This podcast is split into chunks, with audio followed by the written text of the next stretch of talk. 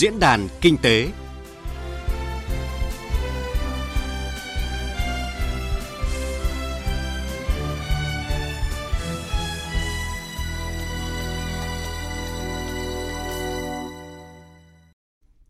Xin chào mừng quý vị và các bạn đến với chương trình Diễn đàn Kinh tế. Thưa quý vị và các bạn, sau gần 10 năm triển khai trên cả nước, chương trình Mục tiêu Quốc gia xây dựng nông thôn mới đã làm thay đổi cơ bản bộ mặt nông thôn ở nhiều nơi. Có thể thấy là hạ tầng xã hội nông thôn khởi sắc, mô hình phát triển kinh tế bền vững được đẩy mạnh và xu hướng chuỗi liên kết trong hàng hóa được nâng cao, cũng như là nguồn lực xã hội bao gồm là đóng góp của người dân và doanh nghiệp rất đáng được ghi nhận. Và ở những nơi nào mà về đích nông thôn mới thì người dân bước đầu được tiếp cận và thụ hưởng nền sản xuất phát triển, cuộc sống sung túc hơn, vệ sinh môi trường sạch sẽ, thôn xóm văn minh cũng như là việc quản lý dân chủ hơn. Thành công đầu tiên và hơn hết của nông thôn mới chính là sức mạnh lan tỏa đến từ người dân. Tuy nhiên thì ở giai đoạn tiếp theo của chương trình xây dựng nông thôn mới sau năm 2020 sẽ là một chặng đường được xem là rất nhiều khó khăn đối với các địa phương trên con đường xây dựng nông thôn mới. Những cái tồn tại ở giai đoạn trước như là cái sự thiếu đồng bộ trong xây dựng nông thôn mới giữa các địa phương, chất lượng các tiêu chí đạt được còn thiếu bền vững và thu nhập của người dân vẫn chưa được cải thiện, đặc biệt là thiên tai xảy ra ngày càng khốc liệt sẽ kéo lùi cái tiến trình xây dựng nông thôn mới trong tương lai. Và giải pháp nào đưa con thuyền nông thôn mới vượt bão trong giai đoạn tiếp theo, đây sẽ là nội dung mà chúng tôi cùng vị khách mời sẽ bàn luận trong Diễn đàn Kinh tế trực tiếp trên kênh Thời sự VOV1 của Đài Tiếng nói Việt Nam hôm nay. Xin giới thiệu các vị khách mời tham gia chương trình. Ông Trần Văn Môn, Phó Chánh Văn phòng Điều phối Nông thôn mới Trung ương ạ. Vâng, xin chào quý vị khán giả. Vâng, ông Đỗ Hải Triều, Phó Chánh Văn phòng Điều phối chương trình xây dựng nông thôn mới tỉnh Vĩnh Phúc. Xin chào quý thính giả nghe đài. Dạ vâng, xin được cảm ơn hai vị khách mời đã tham gia chương trình. Quý vị và các bạn chia sẻ ý kiến và có câu hỏi muốn gửi đến các vị khách mời thì hãy gọi cho chúng tôi qua số điện thoại là 0243 934 1040. Xin nhắc lại số điện thoại là 0243 934 1040.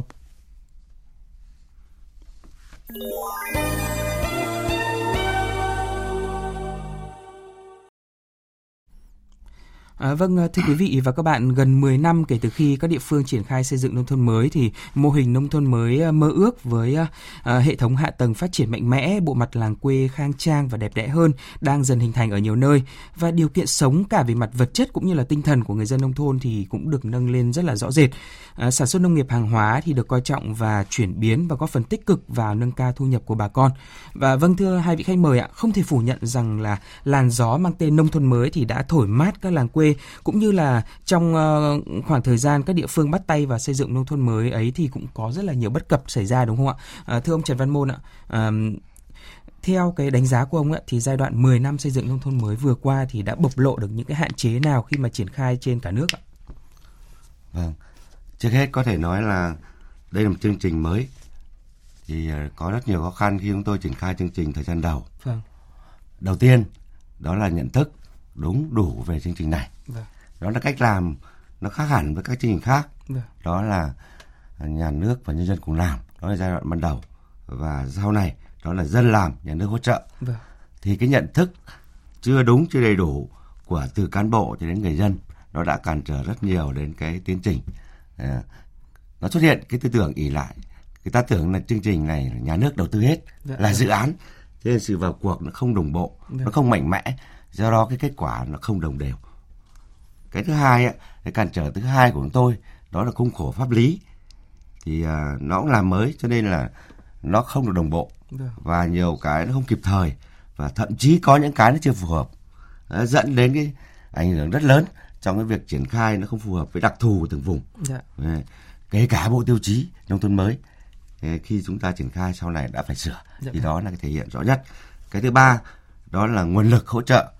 Thì trong đó có ngân sách nhà nước, đặc biệt ngân sách trung ương. Được. Thì trong cái bối cảnh chúng ta triển khai chương trình này, nó đang khủng hoảng kinh tế toàn cầu và trong đó có cả Việt Nam, thì cái nguồn lực chúng ta hỗ trợ từ ngân sách trung ương thì rất hạn chế, nó chiếm khoảng 12% thôi. Được. Mà cái này thì rõ ràng chúng ta cái gì cái phải có tiền thì mới làm được, đặc biệt những cái vùng khó khăn và vùng sâu vùng xa.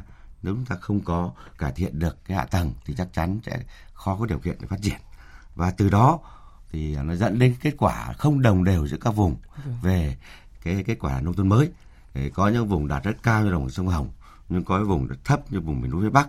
Thế thì bây giờ chúng tôi đang tổng kết lại để chúng ta đánh giá để có giải pháp khắc phục trong thời gian tới. Dạ vâng. Thưa ông Đỗ Hải Triều, Phó Chánh Văn phòng điều phối chương trình xây dựng nông thôn mới Vĩnh Phúc. Tại Vĩnh Phúc thì sao? Địa phương đã vấp phải những cái khó khăn gì trong cái quá trình mà triển khai xây dựng nông thôn mới ạ? Dạ vâng, cũng như anh Môn và có ý kiến, dạ, thì Vĩnh Phúc thì cũng không nằm ngoài với cái những khó khăn chung của cả nước khi triển khai chương trình xây dựng nông thôn mới. Dạ. Thì tương đối Vĩnh Phúc thì ngoài những khó khăn chung thì Vĩnh Phúc có những khó khăn cụ thể như sau. Thứ nhất, đây là một chương trình mới lần đầu tiên được triển khai trên phạm vi rộng. Ở tỉnh thì cũng chưa có một cái mô hình nào để các xã trong địa phương có thể học tập triển khai được. Dạ. Thứ hai là cái chương trình này nó trải đều trên tất cả các lĩnh vực kinh tế, xã hội, môi trường. Vì vậy cần cái nguồn lực đầu tư rất là lớn. Và các cơ chế chính sách để hỗ trợ thực hiện thì cần phải ban hành rất nhiều.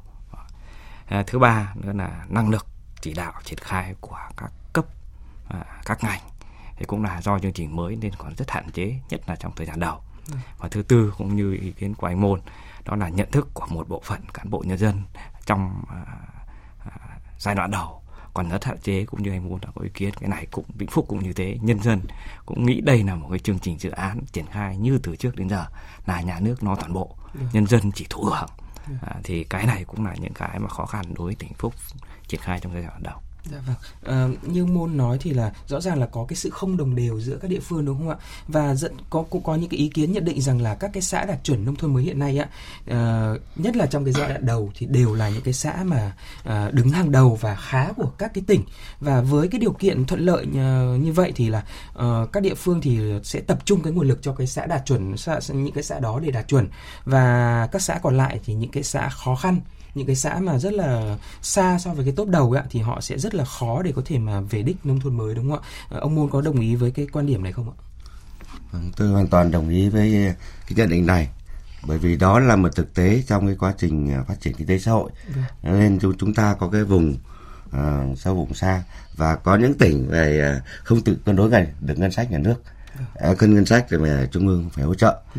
Do đó thì chúng ta có những xã 30A, huyện 30A, xã đặc biệt khó khăn. Thì đó là do điều kiện, cái xuất phát điểm và điều kiện tự nhiên của họ. Cho nên chúng ta phải chấp nhận có cái nhóm trên, nhóm giữa và nhóm dưới. Nhưng mà ban chỉ đạo đã nhận thấy rõ điều này và có giải pháp để chúng ta hỗ trợ các cái địa phương khó khăn để chúng ta gọi là giảm cái khoảng cách lại, chứ không thể là đồng hành hàng ngang được. Thì trước hết là Quốc hội đã bố trí nguồn lực cho giai đoạn 16-20 rất lớn, và trong đó là thống nhất quy định là hỗ trợ cho ưu tiên cho các xã khó khăn gấp 5 lần các xã bình thường. Hai nữa là vừa rồi là chúng ta phải tập trung để chúng ta triển khai cho cái đề án theo quyết định 1385 của Thủ tướng Chính phủ, đó là tập trung xây dựng nông thôn mới cấp thôn bản. Cấp thôn bản ở vùng miền núi nó có thể rộng bằng xã hoặc mấy xã về đồng bằng, địa hình chia cắt, dân cư thưa thớt. Thì nếu chúng ta cứ bình quân xã với nhau thì chắc chắn các xã miền núi không bao giờ tiến kịp được. Cho nên chúng ta làm được thôn bản thì nhiều thôn bản góp lại sẽ thành một cái xã. Thì đấy những giải pháp mà ban chỉ đạo đã có chủ trương để giảm cái khoảng cách này. Vâng. Thưa ông Triều ạ, như ông Trần Văn Môn vừa phân tích thì đúng là có sự tồn tại khoảng cách giữa các khu vực và cái sự không đồng đều giữa các xã trong cái quá trình xây dựng nông thôn mới. Vậy điều này có đang diễn ra tại địa phương mình không thưa ông ạ? Dạ vâng, trước hết là tôi hoàn toàn nhất trí với những cái phân tích đánh giá của anh Môn. Dạ. Thì Vĩnh Phúc thì tuy là một vùng tỉnh đồng bằng nhưng cũng có đầy đủ cả ba vùng là miền núi, trung du và đồng bằng. Dạ. Thế thì thực tế thì về mặt nguồn lực và điều kiện sẵn có của các xã ở các vùng này là hoàn toàn khác nhau.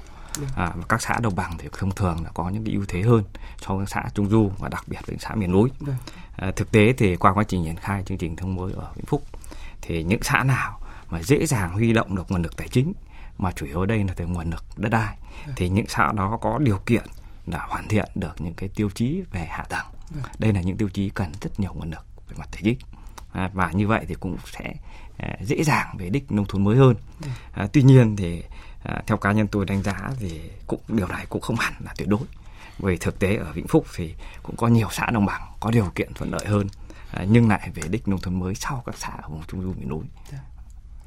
Vâng. Khi mà triển khai xây dựng nông thôn mới thì chúng ta luôn xác định rằng là người dân là chủ thể của quá trình này, và qua gần 10 năm triển khai chương trình đến nay thì người dân đã thực sự thể hiện được vai trò chủ thể của mình chưa thưa ông Trần Văn Môn ạ?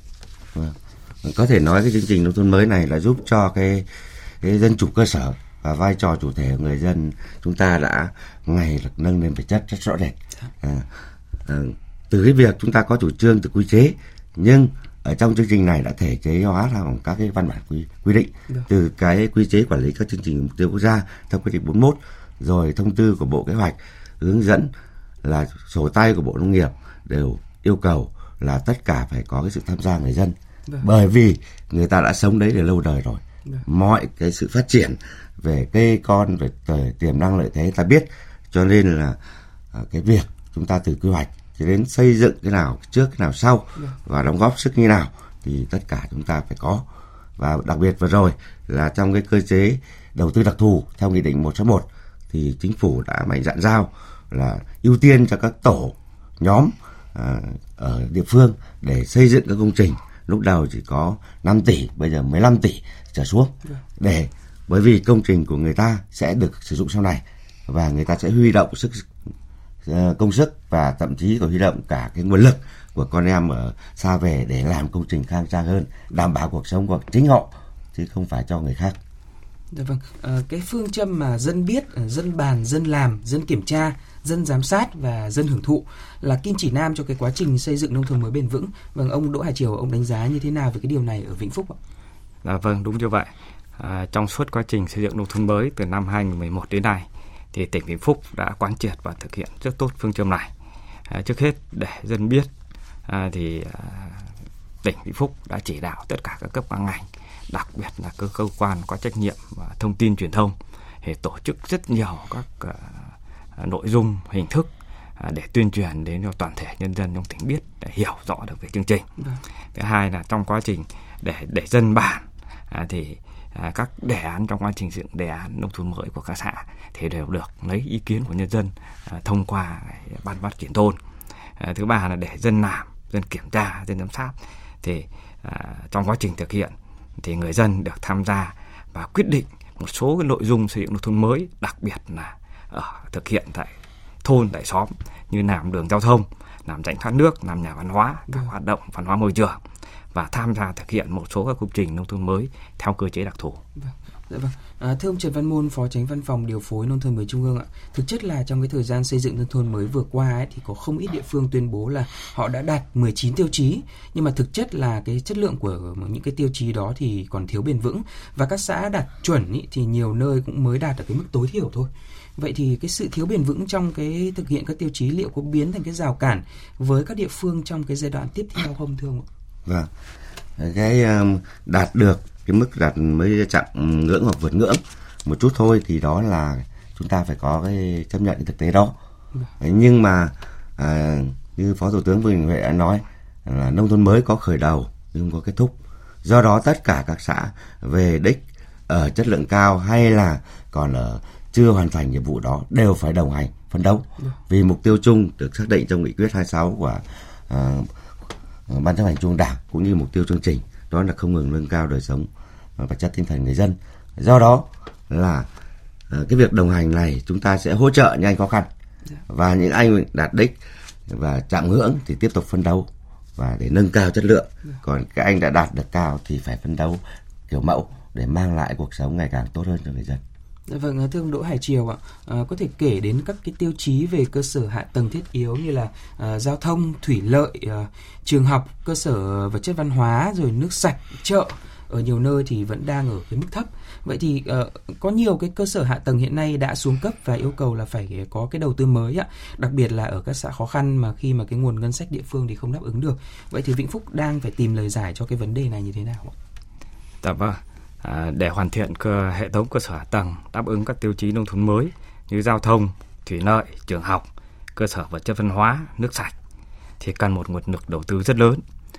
Như ở Vĩnh Phúc thì chúng tôi theo dõi thấy trung bình một xã sẽ hết khoảng từ 60 đến 80 tỷ cho một xã. Tuy nhiên thì là một trong những tỉnh hiện nay đã tự cân đối được ngân sách. Thì hiện nay Vĩnh Phúc thì ngoài những cái cơ chế đặc thù đối với các xã vùng miền núi, vùng khó khăn của Trung ương, thì Vĩnh Phúc trong quá trình xây dựng nông thôn mới thì Vĩnh Phúc đã có cơ chế hỗ trợ riêng cho tất cả các xã và phân theo vùng đồng bằng, trung du, miền núi.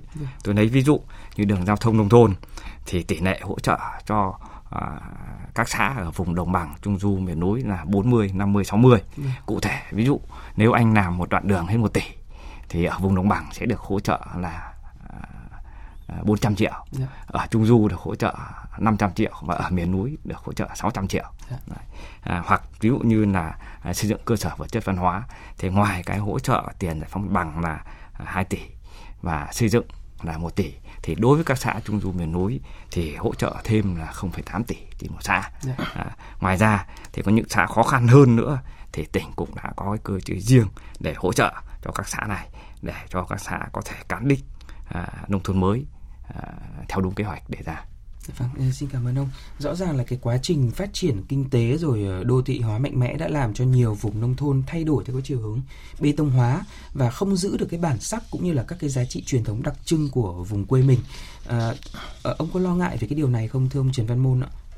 Vâng, cái điều này đã được ban chỉ đạo nhận thấy ngay khi sau khi tổng kết 5 năm thực hiện giai đoạn 1, đó là 11-15. Và chúng ta giai đoạn đó chúng ta tập trung quá nhiều vào cơ sở hạ tầng, cho nên chúng ta thấy đường giao thông và các thứ là nó bê tông hóa rất nhiều. Và cái giai đoạn 2 này thì ban chỉ đạo đã có giải pháp kịp thời để khắc phục. Cái thứ nhất là chúng ta không thể không có đường bê tông ra đồng, đường giao thông lên ra được, nhưng trước hết là chúng ta xây dựng cảnh quan, là tạo cái lề trồng cây xanh. Và bây giờ các quý vị thính giả nhiều nơi đã thấy rồi, vùng quê đang sống là trồng hoa ngay cả ra đồng. Đó là cái tạo cảnh quan và cái môi trường. Còn cái đô thị hóa thì ban chỉ đạo cũng đã xác định và thủ tướng đã có quyết định số 6/6 là chúng ta xây dựng nông thôn mới gắn với quá trình đô thị hóa để đảm bảo tránh lãng phí. Những vùng ven đô chúng ta sẽ lên đô thị, lên phường hoặc lên thị xã, thì trong quy hoạch và xây dựng chúng ta phải đảm bảo hướng tới cái đó để cho khi nó thành đô thị thì nó không bị lãng phí từ cái đầu tư hạ tầng cho đến các cái kết nối, về đảm bảo cái từ cái hệ thống thủy lợi thì sau này sẽ giúp cho hệ thống tiêu thoát của đô thị. Thì đó là có quyết định của Thủ tướng Chính phủ ngay từ năm 2017 rồi. Còn lại vùng nông thôn thì ngoài cái việc khắc phục cái đường bê tông thì chúng ta đã có những cái mô hình để nhân rộng, đó là khu dân cư kiểu mẫu, vườn mẫu để chúng ta có những cái cảnh quan và bảo tồn được cái giá trị của làng quê, và triển khai cái mô hình du lịch nông thôn trên cơ sở phát huy được cái thế mạnh, đó là cái giá trị về truyền thống cũng như là cái lợi thế bảo tồn và phát huy văn hóa của địa phương. Chúng ta làm du lịch để từ đó tăng thu nhập người dân, nhưng từ đó góp phần để bảo tồn được cái nét đẹp làng quê và đặc biệt là truyền thống của các vùng miền và dân tộc thiểu số. Dạ vâng, như Mô đã phân tích thì thực tế là có những người cũng rất là băn khoăn về cái việc mà hiện nay thì chúng ta không biết rõ là đang xây dựng nông thôn theo cái hướng văn minh hiện đại hay là đang đô thị hóa nông thôn. Thưa ông Đỗ Hải Triều, ở một địa phương mà cái kinh tế phát triển tương đối cao như Vĩnh Phúc thì cái nguy cơ này có đang hiện hữu không ạ? Dạ vâng, ngay sau khi tái lập tỉnh từ năm 1997 thì Vĩnh Phúc đã định hướng phát triển theo hướng công nghiệp và dịch vụ. Và vì vậy thì đến nay quá trình công nghiệp hóa và đô thị hóa đang diễn ra rất mạnh mẽ và tác động đến hầu hết các địa phương trong tỉnh.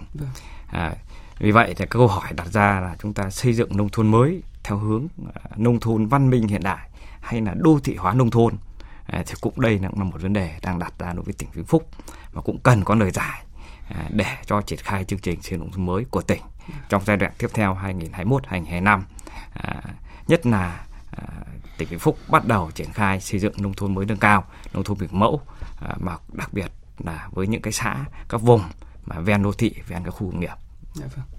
Có một yếu tố nữa mà đang xảy ra và cũng hiển hiện trong cái thời gian vừa qua, đó là thiên tai và hạn hán, biến đổi khí hậu. Vâng, thiên tai cũng sẽ làm cho các cái công trình hạ tầng thiết yếu nhanh chóng xuống cấp và ảnh hưởng lớn đến các chỉ tiêu về xây dựng nông thôn mới ở các địa phương ạ. Điều này thì có lẽ vẫn chưa được quan tâm một cách đúng mức phải không thưa ông Trần Văn Môn ạ, Phó Chánh Văn phòng Điều phối Nông thôn mới Trung ương ạ? Vâng, trước hết phải khẳng định là biến đổi khí hậu đây là vấn đề toàn cầu, và chúng ta cũng đang nằm trong cái điểm rất là nóng về cái biến đổi khí hậu. Thì biến đổi khí hậu nó thể hiện về thay đổi thời tiết, rồi thiên tai, hạn hán, lũ lụt. Do đó nó tác động đến cái vùng mà các cái vùng miền rất khác nhau, nhưng xâm nhập mặn ở đồng bằng sông Cửu Long hay là thiên tai lũ bão ở miền Trung đã hiện tại chúng ta bây giờ hôm qua cũng thấy hình ảnh Phó Thủ tướng đã xuống tận cái vùng Hương Khê mà bưởi Phúc Trạch rất là nổi tiếng đấy cũng đang bị thiệt hại rất lớn. Thì ở đây từ cái việc chúng ta xác định như thế, hội nhập quốc tế thì đã được chỉ đạo toàn diện ở trên cả nước, thì rõ ràng trong đó nông thôn mới không thể đứng ngoài được. Để báo cáo quý thính giả là trong cái chỉ đạo đã có cái đưa vào, và rõ ràng nhất trong bộ tiêu chí là tiêu chí số 3 của thủy lợi, là chúng ta phải đảm bảo cái nhu cầu tiêu thoát và đáp ứng cái nhu cầu phòng chống thiên tai tại chỗ. Thì đấy đã quy định rõ vào cái tiêu chí số 3 về thủy lợi như thế. Còn trong đầu tư thì trong quyết định 1600 phê duyệt chương trình giai đoạn 16-20 đã quy định rõ là chúng ta phải dành 6% vốn đầu tư xây dựng cơ bản để đảm bảo cho việc duy tu bảo dưỡng công trình. Mà công trình nông thôn mới chủ yếu công trình nhỏ và gắn với dân sinh và sản xuất, cho nên chúng ta đã đảm bảo được cái kinh phí. Thứ ba nữa là trong cái nông thôn mới gắn với đề án tái cơ cấu ngành nông nghiệp, thì nông nghiệp bị tác động rất lớn của biến đổi khí hậu, do đó ngành nông nghiệp đã chủ động để chúng ta có cái kịch bản để ứng phó. Trong đó nổi bật nhất là chúng ta lựa chọn những cơ cấu cây trồng vật nuôi để chúng ta chuyển đổi cơ cấu cây trồng để đảm bảo sống chung và đảm bảo cái nguồn thu nhập cũng như đời sống người dân.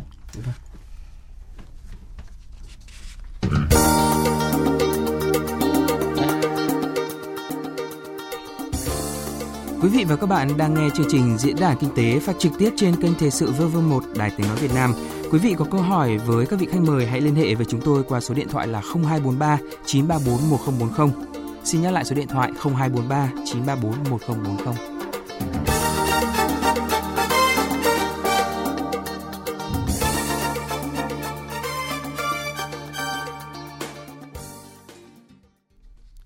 Xin được trở lại với chương trình.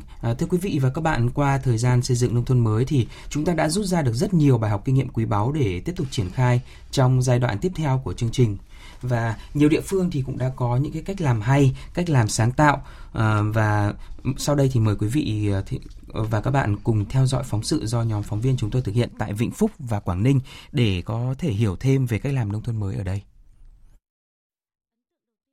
Tôi khi về xã Văn Tiến, huyện Yên Lạc, Vĩnh Phúc là hệ thống đường giao thông nông thôn, trường học được xây dựng khang trang, vệ sinh môi trường gọn gàng sạch sẽ.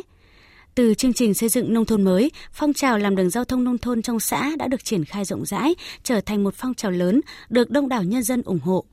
Đến nay, người dân trong xã đã hiến 2.000 m2 đất, góp hàng trăm ngày công lao động và đóng góp tới hơn 100 tỷ đồng vào việc cứng hóa gần 2 km đường giao thông nông thôn và hơn 8 km đường giao thông nội đồng. Theo chị Lê Thị Lân, thôn Phúc Cẩm, xã Văn Tiến, huyện Yên Lạc, tỉnh Vĩnh Phúc, không chỉ đời sống vật chất của bà con được nâng cao mà các giá trị về tinh thần cũng được tăng cường đáng kể. Từ khi các cháu học sinh mầm non cho đến những cái bà con nông dân đi làm ăn, cái đường cái nó cũng khang trang ra, cống rãnh nó cũng phù hợp vệ sinh, đến nhà văn hóa đặng rồi là trung tâm trường học cấp 1, cấp 2 mỗi nói chung. Nhưng bộ mặt nông thôn mới nào toàn diện là đổi mới cả, thế cũng thấy phấn khởi hơn nhiều so với ngày trước đây. Tại Quảng Ninh, con đường bê tông trải dài dưới những tán na rợp bóng đưa chúng tôi đến xã Việt Dân, huyện Đông Triều. Bước qua cổng xã, những ngôi nhà vườn ẩn mình trong vườn cây trái xanh mát, vừa mang vẻ hiện đại nhưng vẫn phảng phất những nét văn hóa nông thôn đặc trưng. Thong thả chăm bón cho vườn na, anh Nguyễn Xuân Long ở xã Việt Dân chia sẻ. Sau nhiều năm đầu thăng trầm với cây vải thiều không mang lại hiệu quả, anh quyết định chặt vải để trồng na theo định hướng chuyển đổi cơ cấu cây trồng của xã. Và thành công đã không phụ lòng người. Theo anh, nhắc đến Việt Dân bây giờ, người ta nghĩ ngay đến cây na dai. Và na dai cũng là sản phẩm quan trọng giúp cải thiện thu nhập của người dân nơi đây trong quá trình xây dựng nông thôn mới. Cho nên là lúc đầu thì nói chung là cứ tính vào, cứ nghĩ vào thôi, nhiều đất thì chắc là mình nghĩ không trồng cây nọ cây kia thì chắc là cũng giàu thì không biết, nhưng mà chắc là cũng không đói, chỉ tính thế thôi, chứ còn đâu thì cũng không có tính được cao là làm nay mai là giàu hay là không, hay là làm được hay không, vì là cái lĩnh vực nông nghiệp nó khó, cái là từ khi trồng đến khi thu hoạch nó rất là lâu, nhất là cây lâu niên này nó không như cây ngắn ngày thì ví dụ trong vụ thôi. Ông Ngô Tất Thắng, Phó Chánh Văn phòng Điều phối Nông thôn mới Trung ương. Yếu nhất của nền sản xuất hiện nay là khâu chế biến và khâu thương mại. Phần lớn các sản phẩm của chúng ta chỉ được sản xuất thô là chính.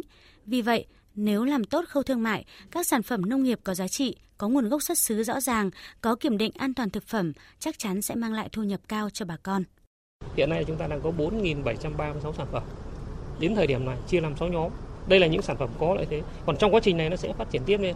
Và càng nhiều sản phẩm thì đồng nghĩa là cái việc mà thúc đẩy sản lượng và doanh thu của mỗi một doanh nghiệp hợp tác xã càng tăng lên. Và cái này có ý nghĩa nữa là các doanh nghiệp, các hợp tác xã này nó sẽ nằm ở tại các bản làng, tại các xã, và vì thế là khi phân phối lại thu nhập, phân phối lại lợi nhuận thì nó sẽ chỉ nằm ở cái làng, cái xã này thôi, và như vậy là nó phát triển một cách rất là bền vững. Với việc chú trọng phát triển những sản phẩm chủ lực của địa phương đã khiến thu nhập bình quân của bà con tăng lên đáng kể. Không chỉ đời sống vật chất của bà con được nâng cao mà các giá trị về tinh thần cũng được tăng cường. Và không dừng lại ở việc hoàn thành các tiêu chí mà người dân và chính quyền nhiều nơi đang hướng đến việc xây dựng thành những xã nông thôn mới kiểu mẫu. Ở đó tất cả các tiêu chí đều ở mức cao hơn và đặc biệt là thu nhập của người dân sẽ đột phá lên một con số đáng mơ ước.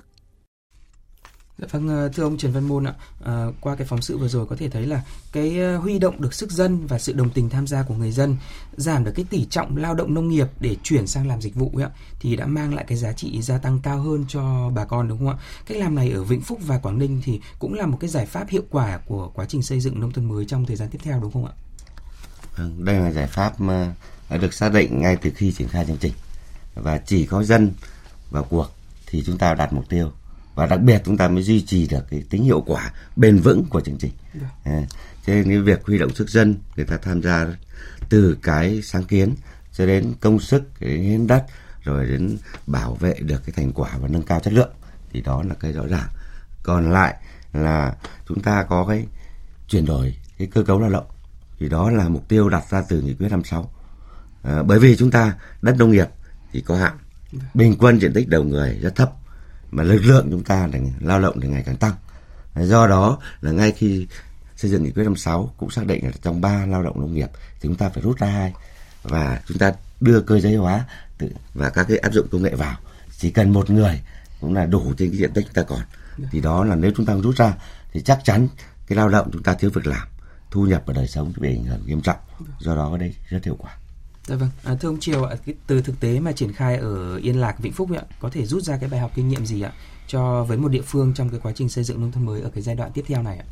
Dạ vâng, huyện Yên Lạc thì là huyện đầu tiên của tỉnh Vĩnh Phúc được công nhận đạt chuẩn nông thôn mới tại năm 2005.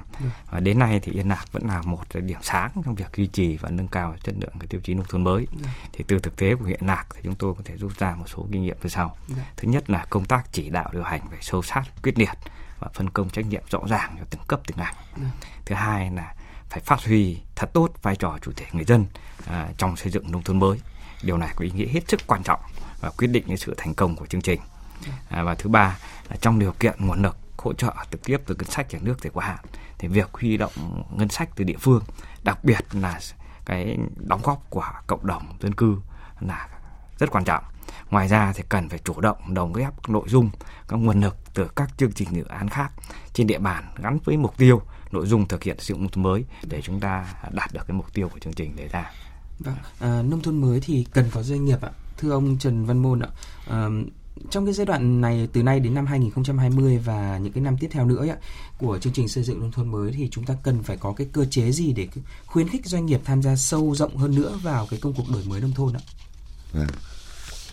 Doanh nghiệp là cái vị trí rất quan trọng cho nền kinh tế nói chung, và đặc biệt thì doanh nghiệp trong cái nông thôn mới này thì đóng vai trò cực kỳ quan trọng trong cái việc hỗ trợ và cái chuỗi liên kết để giúp bà con để ứng dụng để khoa công nghệ phát triển sản xuất, rồi đồng thời là giúp cho bà con là tiêu thụ được sản phẩm để đảm bảo cho được mùa để không mất giá. Thì đó là cái quan trọng nhất. Thì với vai trò như thế thì Đảng, Nhà nước luôn luôn quan tâm đến doanh nghiệp nói chung, và trong đó có những cái chính sách để thu hút doanh nghiệp về đầu tư nông nghiệp nông thôn.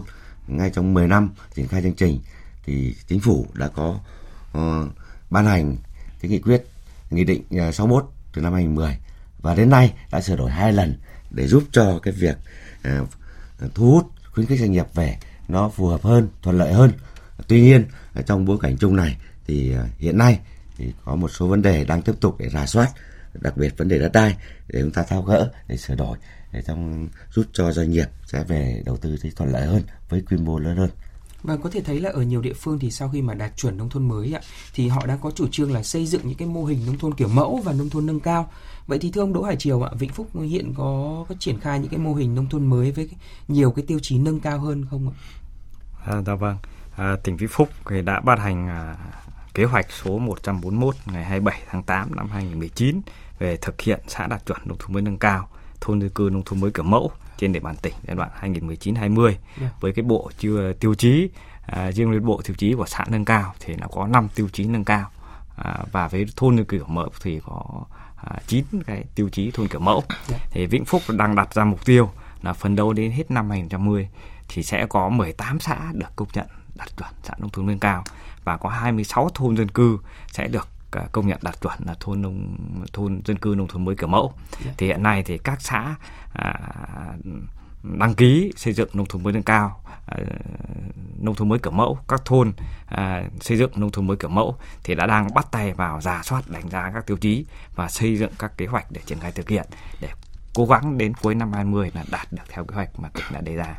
Dạ vâng, nhưng mà cái xã nông thôn mới nâng cao rồi kiểu mẫu ở Vĩnh Phúc thì có những cái đặc điểm gì khác so với cả những cái xã khác không ạ? Trước mắt thì tỉnh Vĩnh Phúc thì cũng đang lựa chọn những cái xã. Thứ nhất, đây là những xã đã được công nhận đạt chuẩn trong giai đoạn đầu, tức là những xã có những điều kiện hơn so với những xã còn lại. Bởi vì Vĩnh Phúc thì cũng như là triển khai những thôn mới giai đoạn đầu thì cũng chủ trương là cũng chọn những xã này là những xã làm điểm, những thôn này cũng là những thôn làm điểm để trong vòng từ nay đến hết năm 2020 thì đánh giá và rút kinh nghiệm để làm cơ sở cho tỉnh Vĩnh Phúc triển khai trong giai đoạn 2021-2025. Dạ vâng, nhưng mà liệu chúng ta có đang quá chủ quan khi mà bàn về những mô hình kiểu mẫu, trong khi mà đa phần thì các xã vẫn còn đang loay hoay là không biết bao giờ mới đạt được cái tiêu chí trong cái bộ tiêu chí nông thôn mới. Thưa ông Trần Văn Môn ạ, ông nghĩ sao về điều này?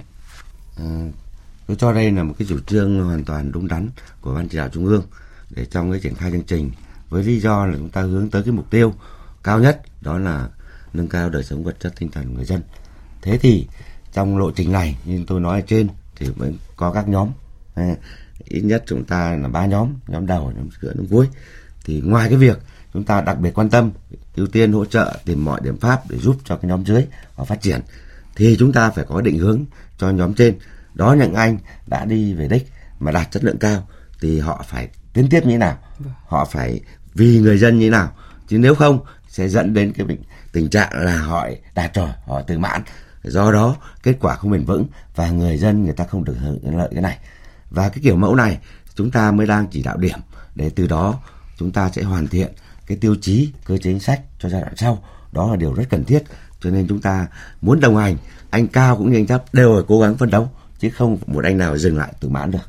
Đấy là cái mục tiêu đấy. Vâng, qua phân tích của ông Môn thì ông Triều có bổ sung gì không ạ? Trước hết thì tôi hoàn toàn nhất trí với ý kiến phân tích của anh Môn. Việc xây dựng nông thôn mới kiểu mẫu là phù hợp với định hướng của Đảng về xây dựng và phát triển khu vực nông thôn theo hướng văn minh hiện đại, nhưng vẫn giữ được những cái nét đẹp bản sắc truyền thống của từng địa phương.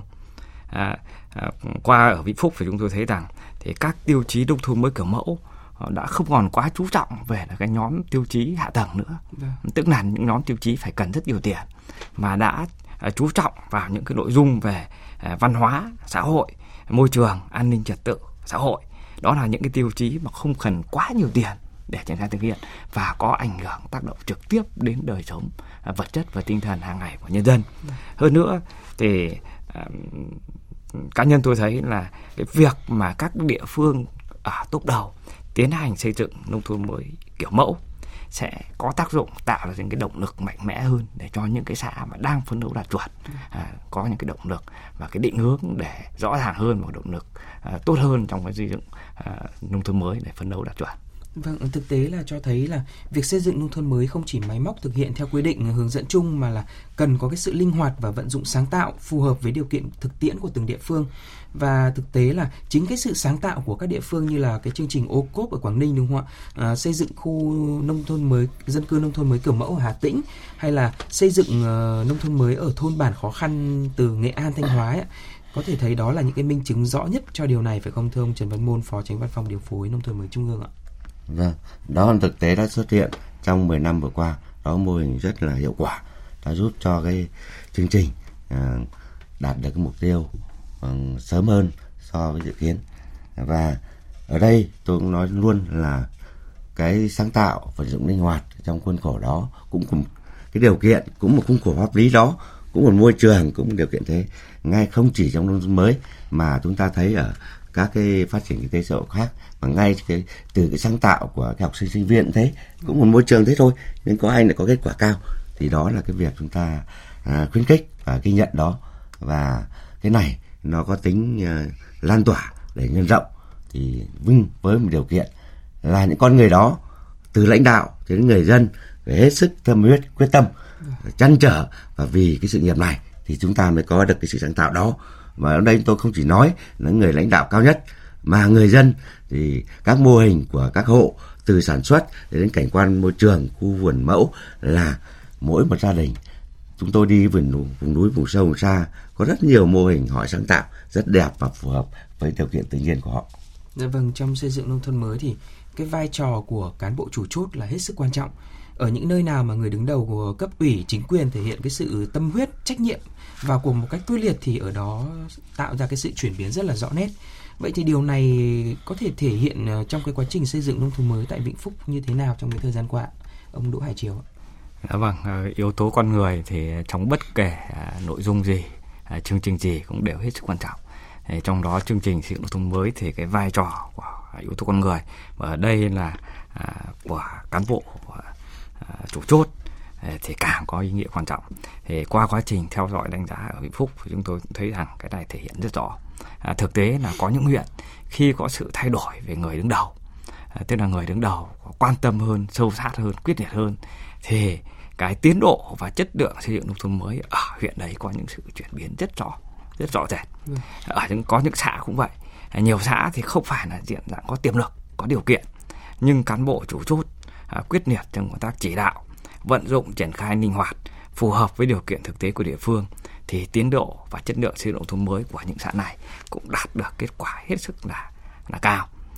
Cụ thể hơn nữa, có những thôn chúng tôi xuống thăm thì có các đồng chí là bí thư hoặc trưởng thôn, đây là đồng chí là trưởng ban phát triển thôn, mà sâu sát, trách nhiệm, làm tốt cái công tác tuyên truyền vận động nhân dân, thì kết quả xây dựng nông thôn mới trên địa bàn thôn không những đảm bảo đạt theo yêu cầu quy định của xã mà còn vượt hơn rất nhiều so với mục tiêu đề ra.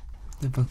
Với cái bộ tiêu chí quốc gia về xây dựng nông thôn mới được áp dụng trong cái giai đoạn tiếp theo ấy, chúng ta sẽ có những cái sửa đổi, những cái bổ sung gì thưa ông Trần Văn Môn ạ? Vâng. Trước hết khẳng định bộ tiêu chí thì khi ban hành từ năm 2009 thì đã xác định rằng chúng ta là không cứng nhắc, sẽ sửa đổi cho nó phù hợp để đảm bảo cái hiệu quả, cái mục tiêu chung của chương trình như là nghị quyết 6. Do đó thì ngay từ giai đoạn đầu chúng ta đã phải sửa đổi đến 2 lần, và đến giai đoạn này chúng ta chỉnh sửa ít hơn. Nhưng giai đoạn tới thì điều đầu tiên chúng tôi khẳng định là có điều chỉnh bổ sung. Thứ nhất đó là cái yêu cầu về mức đạt nó sẽ cao hơn để đảm bảo cái yêu cầu nâng cao cái chất lượng cũng như mục tiêu.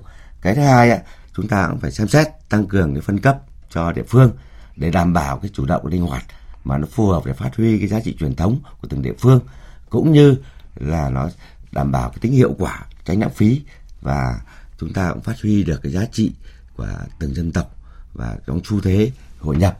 Ví dụ tôi nói như cái nghĩa trang, bây giờ là trong xu thế chúng ta từ chuyển sang hỏa táng tương đối nhiều ở vùng nông thôn, rồi cái nhà văn hóa của từng vùng nó khác nhau, rồi đến cái nhà ở của từng vùng nó cũng khác nhau, nên chúng ta cần có những cái điều chỉnh và phân cấp cho nó phù hợp. Vâng, thưa ông Đỗ Hải Triều, với những cái tiêu chí mà được áp dụng trong bộ tiêu chí quốc gia về xây dựng nông thôn mới, khi mà áp dụng vào địa phương, theo ông thì có đã phù hợp hay chưa, và ông có cái kiến nghị gì về việc sửa đổi những cái chỗ chưa phù hợp ạ? Vâng, cũng như ý kiến của anh Môn đã phân tích đánh giá, thì về mặt cơ bản thì cái bộ tiêu chí quốc gia về xây dựng nông thôn mới trong giai đoạn vừa rồi là tương đối phù hợp để các địa phương triển khai thực hiện. Tuy nhiên thì qua quá trình thực hiện thì chúng tôi thấy cũng có một số chỉ tiêu cần được bổ sung và điều chỉnh cho phù hợp hơn trong giai đoạn tới. Tôi lấy ví dụ như thế này, ví dụ như tiêu chí thủy lợi cho vùng miền núi, thì cái việc mà để các xã vùng miền núi đảm bảo được cái tỷ lệ tưới tiêu chủ động trên 80% là cực kỳ khó khăn. Mà hơn nữa là cái tưới tiêu chủ động đối với các xã miền núi này thì có những xã thì cái phát triển kinh tế mà nâng cao thu nhập người dân từ cái sản xuất nông nghiệp này nó không phải là lớn. Thì vì vậy những cái tiêu chí này mà để đảm bảo tỷ lệ tưới tiêu trên 80% những xã miền núi thì nó cũng không phải là quá quan trọng. mà đã gọi là tiêu chí thì chúng ta phải đạt được tiêu chí này thì mới được công nhận là chuẩn nông thôn mới, đúng không ạ? Cũng tương tự như vậy, ví dụ như là có cái mô hình hợp tác xã hoạt động hiệu quả.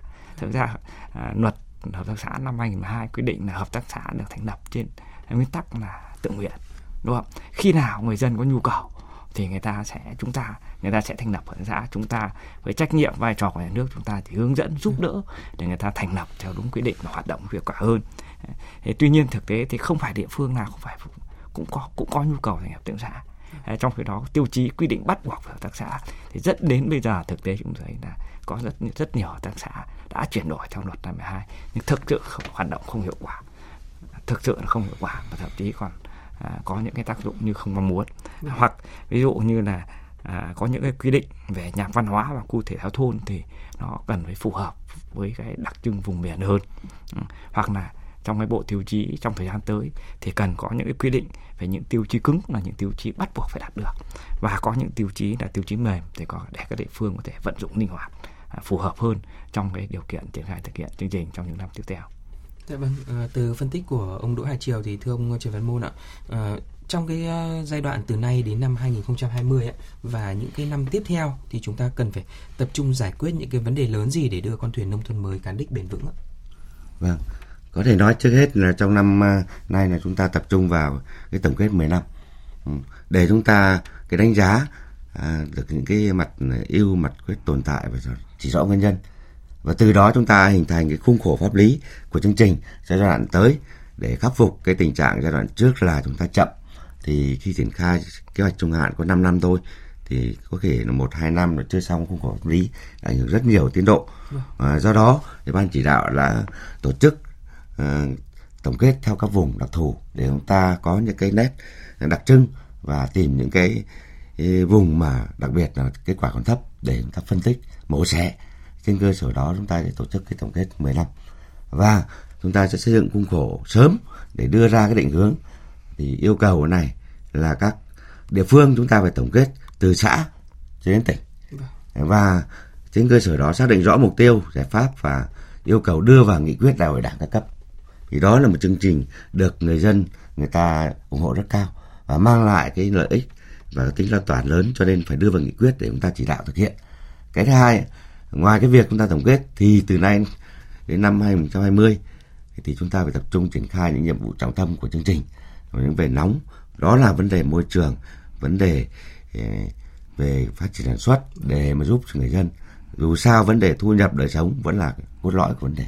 Hai đến cái đảm bảo sức khỏe, đó là nước sạch, môi trường, cảnh quan. Ba là vấn đề an ninh trật tự xã hội trong cái điều kiện chúng ta phát triển công nghiệp, làng nghề, thu hút lao động và đưa các cái cơ sở sản xuất về các vùng quê.